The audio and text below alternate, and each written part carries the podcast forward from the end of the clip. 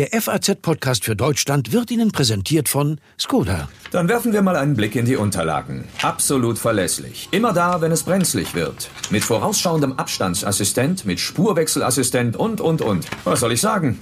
Herzlich willkommen in unserem Fuhrpark. So macht man als Firmenwagen Karriere. Der neue Skoda Octavia mit umfangreichem Sicherheitspaket. Sichern Sie sich jetzt attraktive Konditionen beim Skoda Geschäftsfahrzeugleasing. Mehr unter skoda.de slash flotte-octavia. Skoda. Simply clever.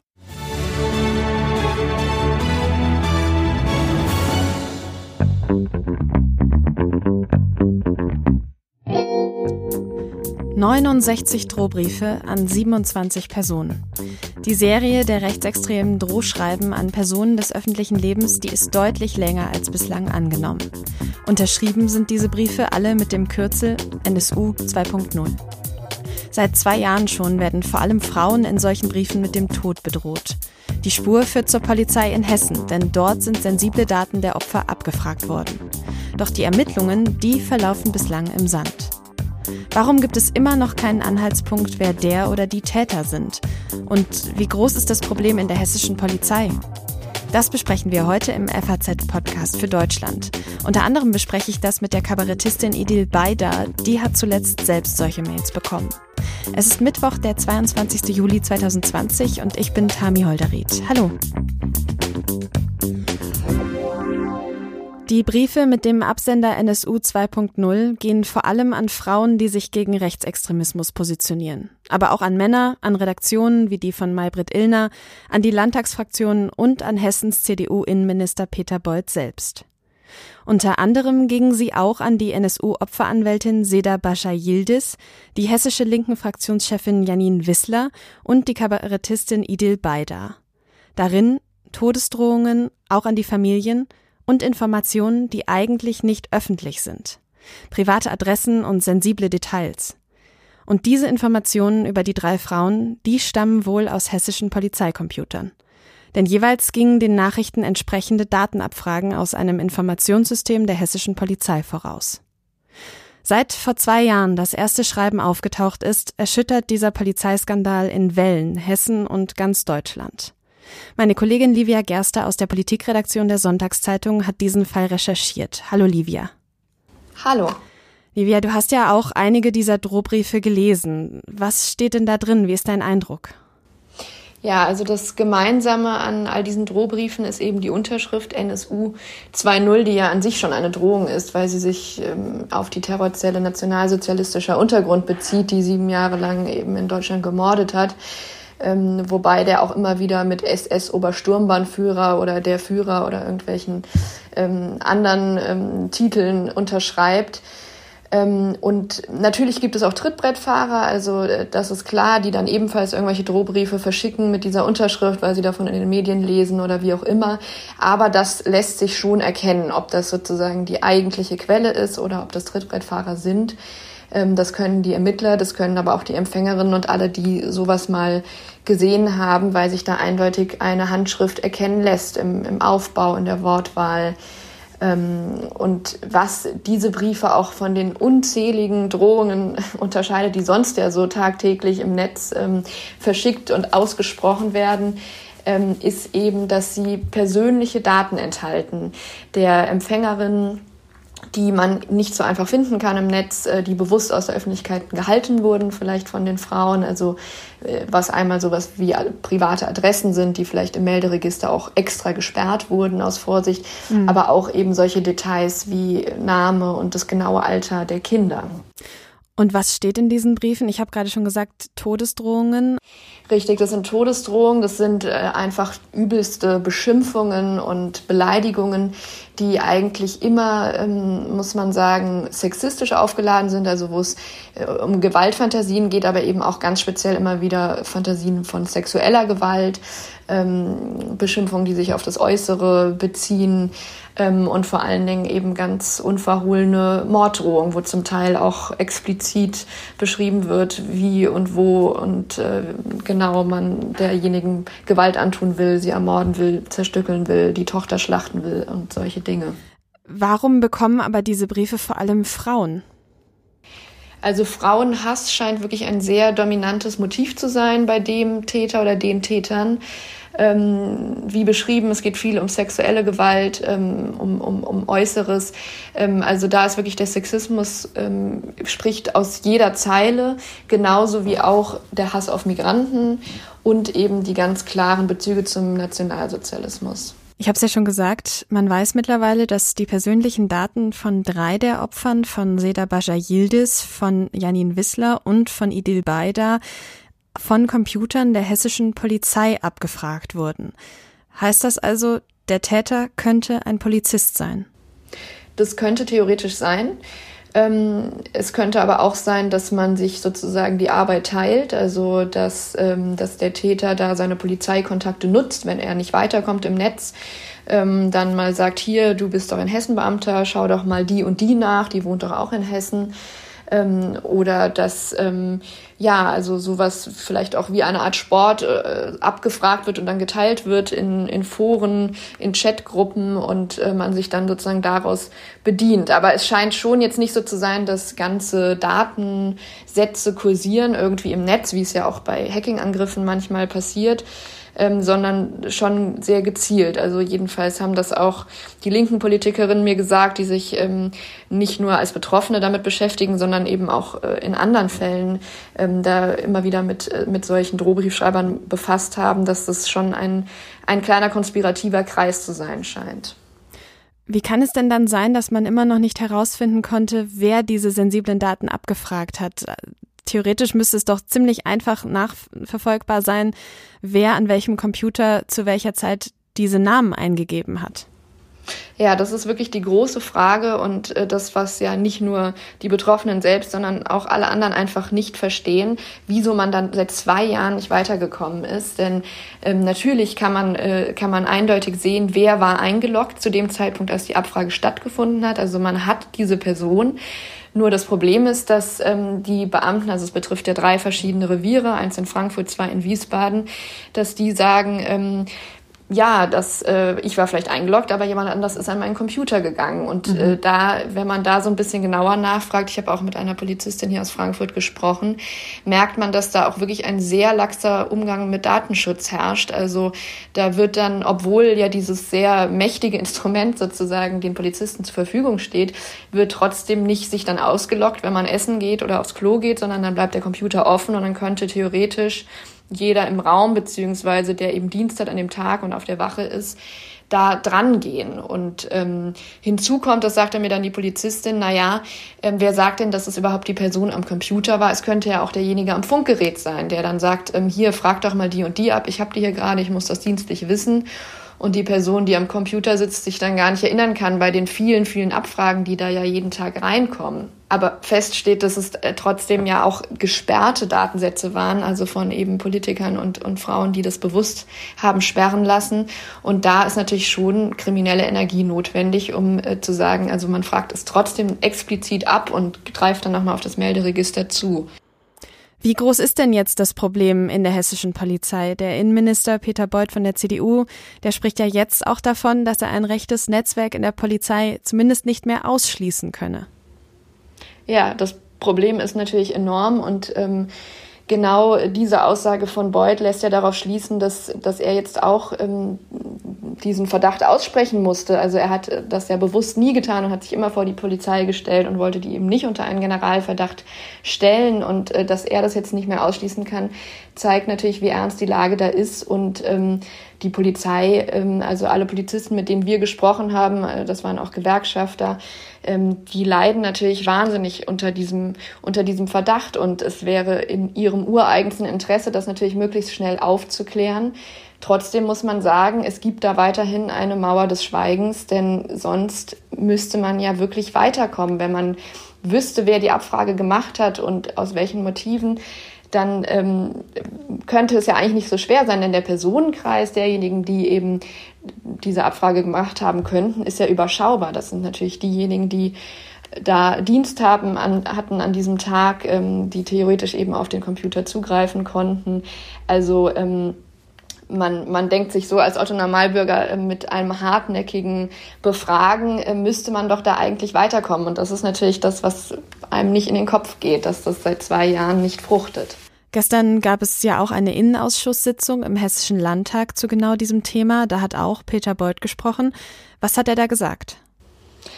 Ja, also vor allen Dingen kam eben dabei raus, dass die Affäre wirklich noch viel größer ist als bisher angenommen. Also wie gesagt, 69 ähm, rechtsextreme Drohschreiben, von denen ist jetzt die Rede, insgesamt 27 Empfänger und eben nicht nur aus Hessen. Also am Anfang dachten wir, das wäre hier eine, ein rein hessischer Skandal, sondern ähm, äh, neun, aus neun verschiedenen Bundesländern, glaube ich, sind die Empfänger. Ähm, und äh, einerseits ähm, ist er, hat er tatsächlich ein paar Fragen beantwortet. Ähm, andererseits muss man sagen, es haben sich auch wieder viele neue Fragen ergeben. Also ähm, äh, für ihn war vor allen Dingen eine ähm, Entschuldigung, Entschuldigung sozusagen, die er da angeführt hat, warum die Ermittlungen so langsam laufen, die Corona-Zeit, dass er sagte, da konnte man jetzt ähm, auch nicht die Beamten befragen, aber ähm, dass natürlich eine Abfrage stattfindet, jetzt zum Beispiel bei der Kabarettistin Edil Beider im März 2019, man im Oktober dann davon erfährt und dann erst ähm, ein halbes Jahr später überhaupt derjenige Beamte, der eingeloggt war, befragt wurde. Und so war es ja auch in den anderen Fällen. Das sind einfach die Fragen, die sich jetzt noch drängender stellen. Hm. Glaubst du denn, äh, dass Beuth sich noch halten kann? Die SPD fordert ja schon einen Rücktritt und der hessische Polizeipräsident ist ja in dieser ganzen Affäre auch schon zurückgetreten. Ja, also es spricht gerade nichts dafür, dass, ähm, dass Herr Beuth zurücktreten muss. Ähm, Bouffier äh, hat sich hinter ihn gestellt, ähm, die Regierungskoalition hat sich hinter ihn gestellt, ähm, wenn auch nicht ähm, sozusagen sehr vollmundig jetzt ähm, das bei Bouffier war, aber ähm, man kann wohl davon ausgehen, dass er das überlebt. Wie geht's denn jetzt weiter? Also was, was will man weiter tun und ähm, wie ist der, der weitere Plan, um vielleicht dann ja doch irgendwann den Täter, die Täter zu finden? Ja, also ich glaube, der Druck hat sich jetzt wirklich erhöht, nochmal durch diese neuen Abfragen, die bekannt wurden. Ähm, und somit passiert ja hoffentlich jetzt auch mehr und wird mit, ähm, mit neuer Intensität ermittelt und befragt. Ähm, ich meine, ich verstehe persönlich zum Beispiel nicht, warum man ähm, nicht sagt, wie, wie es im Polizeirevier in Frankfurt passiert ist nach der ersten Abfrage, dass man eben auch ähm, Geräte durchsucht, ähm, nach weiteren Hinweisen bei den Polizisten sucht, die eben ähm, die Abfragen gemacht haben. In Frankfurt, als das geschah, ist man dann ja auf eine Chatgruppe gestoßen, in der rechtsextreme mhm. Inhalte ausgetauscht wurden. Jetzt ist ja auch die, die Rede von einem Sonderermittler, der eingesetzt wird. Erhoffst du dir davon tatsächlich neue Erkenntnisse? Also das wird für ihn schwierig sein, denn ähm, er muss ja jetzt auch von Null wieder anfangen. Und das ist natürlich ein Problem, das sich durchzieht, so wie am Anfang es ja auch eine Weile gedauert hat, bis überhaupt das LKA übernehmen durfte. Ähm, ist jetzt wieder sozusagen eine neue Person da dran. Ähm, man kann wirklich nur hoffen, dass das mehr ist als jetzt ein Symbol von Herrn Beuth, mit dem er sich retten wollte, dass er sagt, so jetzt Sonderermittler, das klingt nach viel, ähm, dass der jetzt auch wirklich andere Mittel hat, ähm, darf ja bezweifelt werden. Sind wir gespannt, wie es weitergeht. Vielen Dank bis dahin, Livia, für deine Einschätzung. Danke.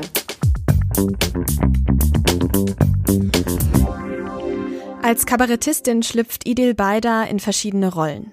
Die zentralen Themen ihrer Figuren sind dabei häufig Rassismus und die Diskriminierung von Menschen mit Migrationshintergrund. Und auch im echten Leben hat Idil Beider kein Problem damit, sich deutlich gegen Rechtsextremismus zu positionieren.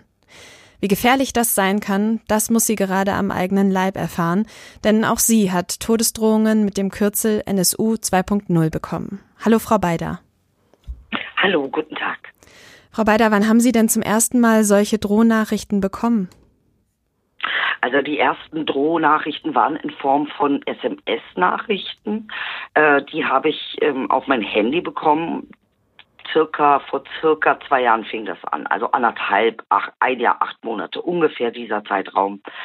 Ähm, das waren die SMS, die eben auf mein Telefon gekommen sind, äh, mit äh, Morddrohungen, mit auch privaten Daten, also wie zum Beispiel der Name meiner Mutter, die auch bedroht wurde.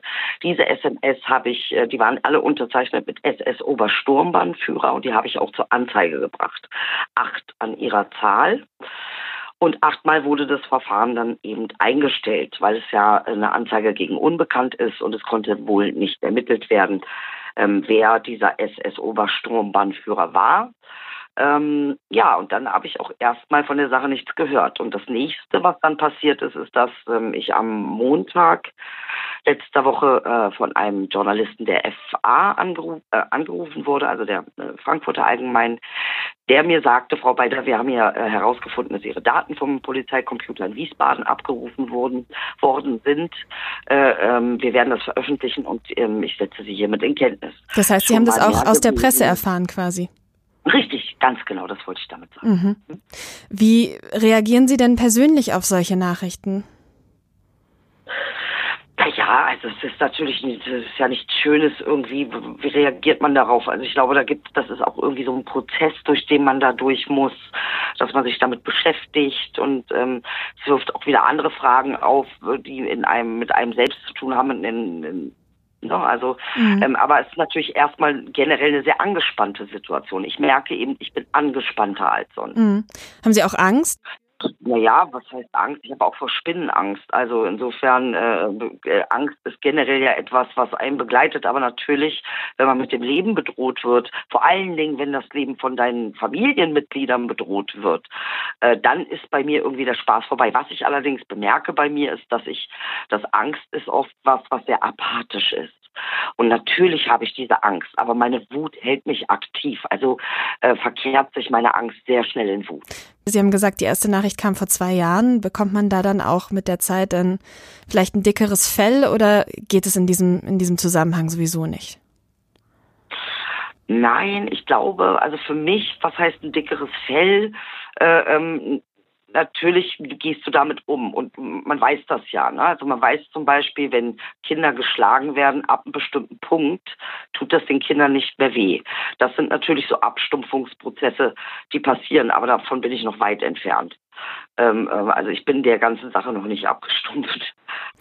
Jetzt haben Sie gerade schon gesagt, Sie haben von einem Kollegen erfahren, dass Ihre Daten offensichtlich von Polizeicomputern abgefragt wurden. Was ging Ihnen denn durch den Kopf, als Sie das erfahren haben? Naja, also mir ging durch den Kopf, warum ich das über die Presse erfahre. Das ist natürlich schon ein Satz gewesen, der in meinem Kopf war und äh, warum überhaupt meine Daten abgefragt werden. Ähm, äh, das ist natürlich noch alles etwas, was wir, was nicht noch nicht äh, ermittelt wurde. Und das ist natürlich die nächste Frage, warum das so unfassbar lange dauert, ähm, äh, das zu ermitteln. Und äh, das, nee, es ist halt alles so ergebnislos, was wir ja spätestens seit NSU irgendwie auch schon kennen. Aber äh, es wird leider wird der Schock darüber auch nicht weniger. Die Polizei sollte ja eigentlich dafür da sein, die Bürger zu schützen. Haben Sie denn das Gefühl, Sie sind geschützt von der Polizei und äh, haben Sie noch Vertrauen in die Polizei?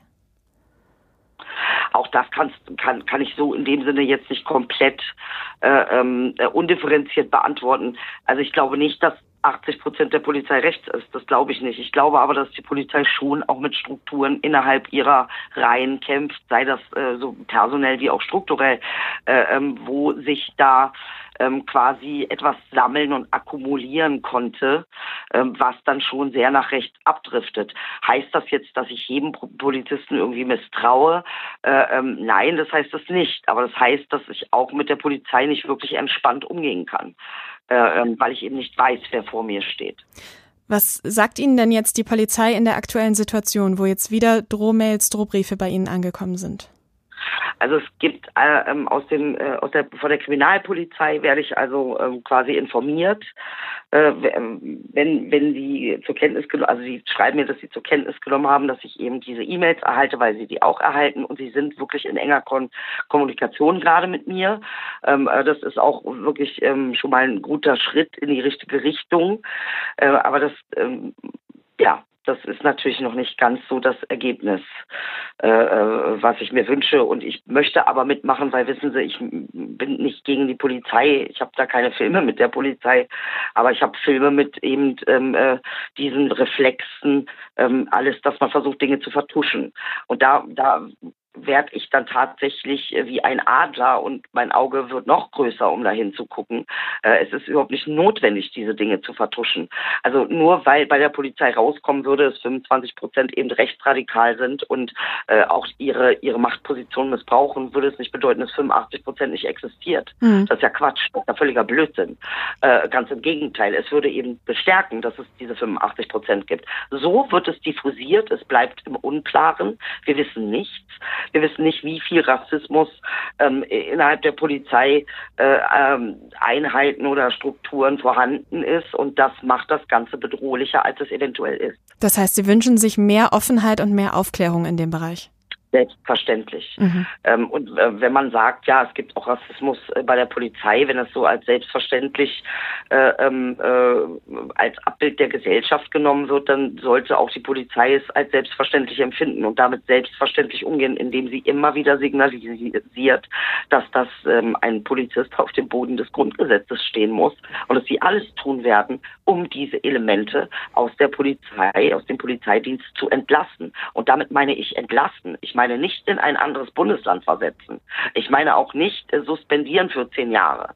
Ähm, ich meine entlassen. Das ist ein ganz wichtiger Teil dieser ganzen Geschichte. Vielen herzlichen Dank für das Gespräch, Frau Beider. Sehr, sehr gerne.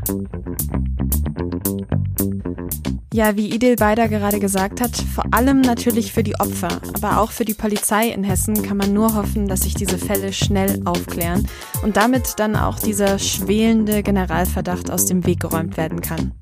Das war's schon wieder vom FAZ-Podcast für Deutschland heute am 22. Juli 2020 mit mir, Tami Holderried. Wenn Ihnen diese Folge gefallen hat, dann abonnieren Sie unseren Podcast im Podcatcher Ihrer Wahl, zum Beispiel bei Apple Podcasts oder bei Spotify. Ich wünsche Ihnen eine gute Zeit.